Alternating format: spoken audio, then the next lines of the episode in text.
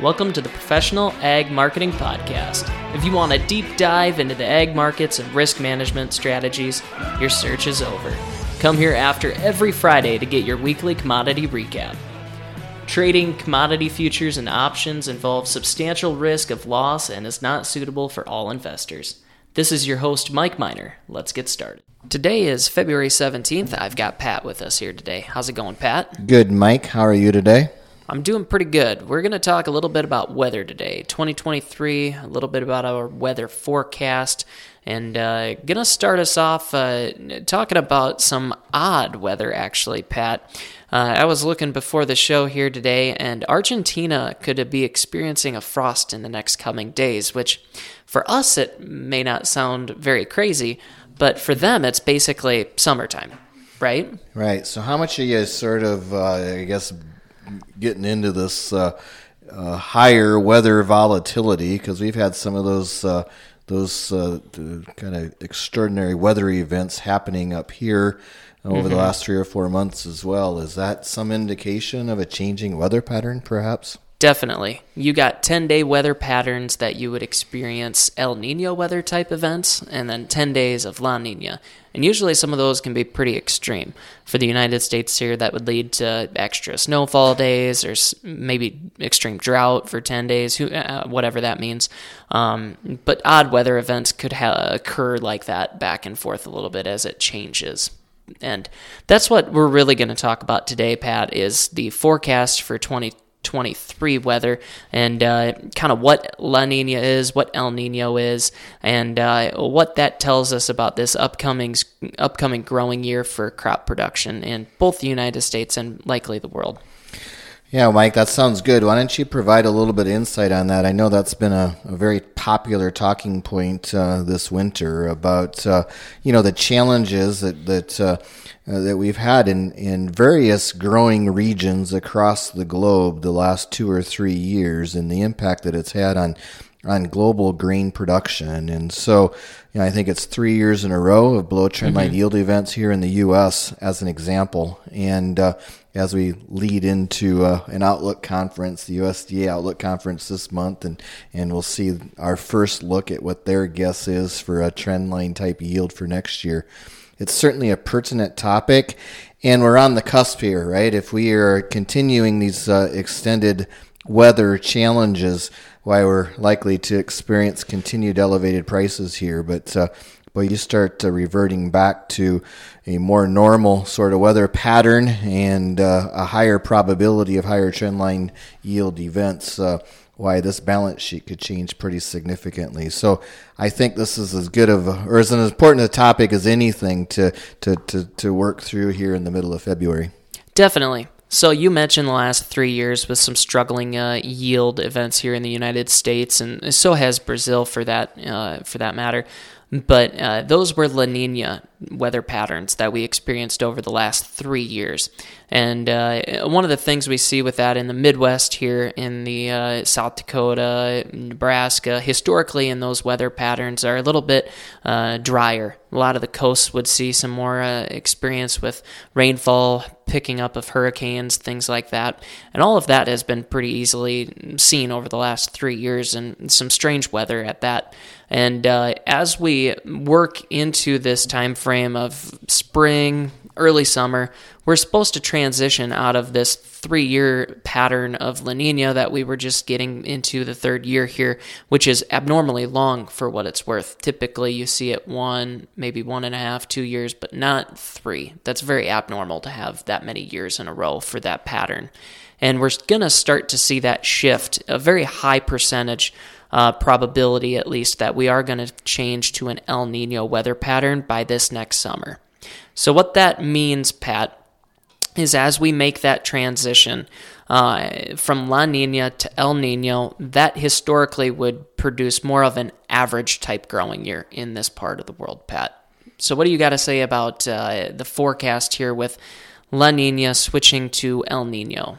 I mean, I, I, guess there's some risk, right, of it of it not uh, uh, converting all the way over to to uh, El Nino, and there's some sort of a neutral pattern type risk. And what happens in those times of years uh, when those situations occur? Yeah, so if we do get stuck in something like a neutral pattern here through this, you would experience something more uh, like 2012, a very abnormal event, even more abnormal than the La Nina pattern is, which would be neutral. And that could be some very difficult growing conditions um, given what we've seen in the past. So the likelihood of us going to El Nino is very, very high, like 85, 90% probability. But there is that there there is that small slim chance that we could get stuck in something like a neutral weather pattern here um, going forward, and that would probably not bode well for uh, crop production in the United States. So when we look at uh, what we've seen for uh, crop production in, in years of El Nino, uh, that would be f- a lot more favorable to upside uh, growing potential. So, about, uh, for example, 10 out of the 13 years that we've had those type of events, we've had above trendline yields with an El Nino year.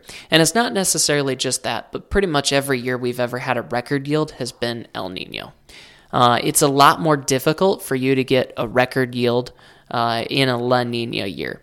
So pretty much to sum things up, if we do experience an El Nino type uh, weather event going forward, it just historically that would raise our probability of being able to grow a good crop in the United States and likely world too, where it matters. Exactly. And so to, to wrap up this portion of the of the discussion, we just say that. And I, you know, one of the things that we we used as illustrations uh, in some of the presentations that we gave this week is is the drought monitor map in the U.S. and uh, uh, finishing up the growing season in 2019 um, you know, all white all across the whole country, right? No, yeah. no drought concerns whatsoever.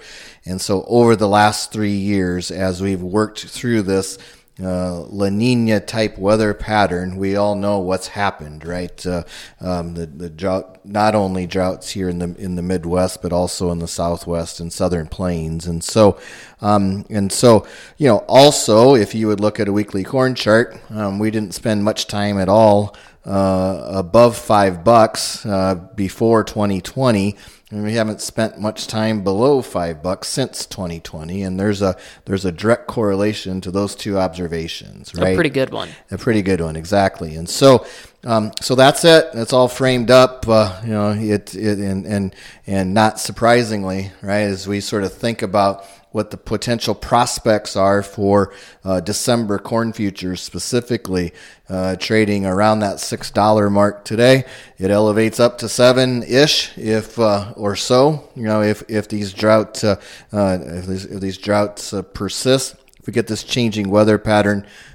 there's probably some downside from the numbers that that, that even the, the discounted new crop market's trading at today. And so, you know, we say all of that I suppose, say this. It's uh, pretty darn important that um, all of us, from a row crop producer perspective or from an end user perspective, think through, I guess, the risks and probabilities and manage accordingly. And, you know, there's some pretty unique and neat ways that we can go about doing that from a from an end user's perspective. There's some nice opportunities and alternatives that relates to option management that allow for us to to manage the risk of the drought persisting, uh, but yet uh, be able to participate in lower markets if they present themselves. From a row crop producer's perspective, there's some unique uh, opportunities and options available to us to find the right combination of, uh, of crop insurance strategies coupled with uh, risk management uh, strategies as well that allows for us to accomplish the same thing row crop producers perspective. Let's keep one eye on yield potential, another eye on price risk, and manage accordingly. And so, um, you know, that's really the message, Mike, as it relates to this to the to the weather portion of this thing and how or what that means as it relates to uh, you know the impact of the bottom line on our farms. And I to build on this a little bit now, Pat, over the winter time frame here, we typically see a corn market that likes to consolidate or move sideways, and we're seeing that again this year. And now real recently, we've started to see a few more bigger items come into this market that could have longer term impacts on our market. Uh, Russia has increased some of their offenses again. Uh, we've talked a little bit more more about China reopening their economy, and now uh, we're also talking about uh, tensions between the U.S. and China, and uh, seeing a lot more headlines talking about that with the with the recent events with the weather balloons, spy balloons, whatever you want to call them. Uh, a lot of these other events are starting to pick up here as we've really consolidated this corn market tight together, and we're heading into a time frame of the year where we usually like to to have some bigger swings now again after this uh, more sideways pattern.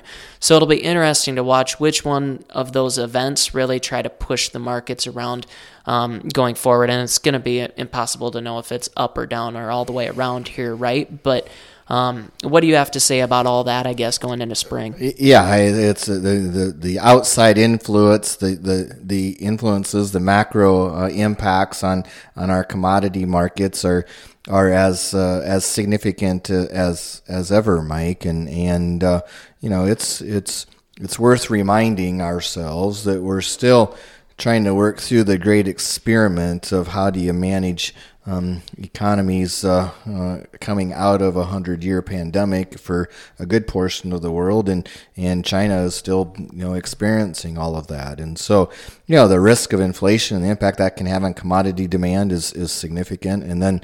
And then that uh, um, is is not uh, maybe even the most important macro item at play today, as you mentioned. The Russian-Ukraine crisis is still uh, a significant part of the impact of all of that too. And so the China and Indian economies are uh, benefiting from you know utilizing Russian crude at a $25 a barrel discount to what the rest of the planet is, is, is paying for energy these days. And, and, uh, that too is, uh, you know, kind of meld the two issues together, right? As China comes out of their COVID issue and they have, have had access to cheaper energy Russia's claiming or saying that they're going to cut back on production. And so there's a lot of balls in the air there. And so your mm-hmm. observation is accurate as it relates to, you know, trying to predict or, or guess uh, correctly what the outcome of all of this is, is, is likely a, a, a, bit of a challenging task. And so, you know, revert back to then, right? Let's make sure that we're, um, there's one thing that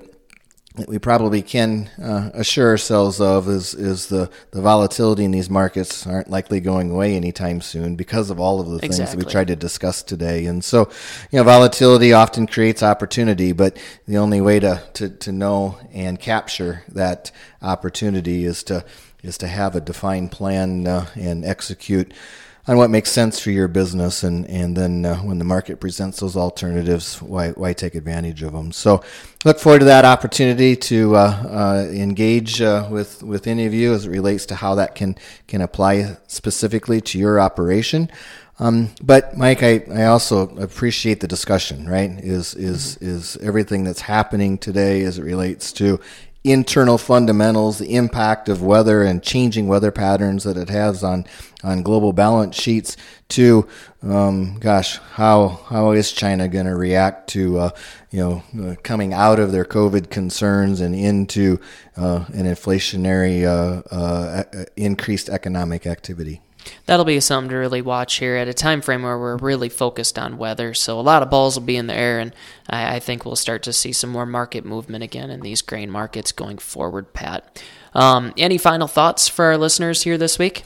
That's it. I appreciate the appreciate the time. Appreciate everyone taking the time to listen. All right. Well, we got a holiday on Monday, so no markets on Monday, but we will catch you guys next Tuesday. Thanks. And thank you to all our listeners. Please reach out to us at professionalagmarketing.com. Check out our other podcast as well, Professional Ag Marketing, that's released every Friday. Trading commodity futures and options involves substantial risk of loss and is not suitable for all investors. See you next time.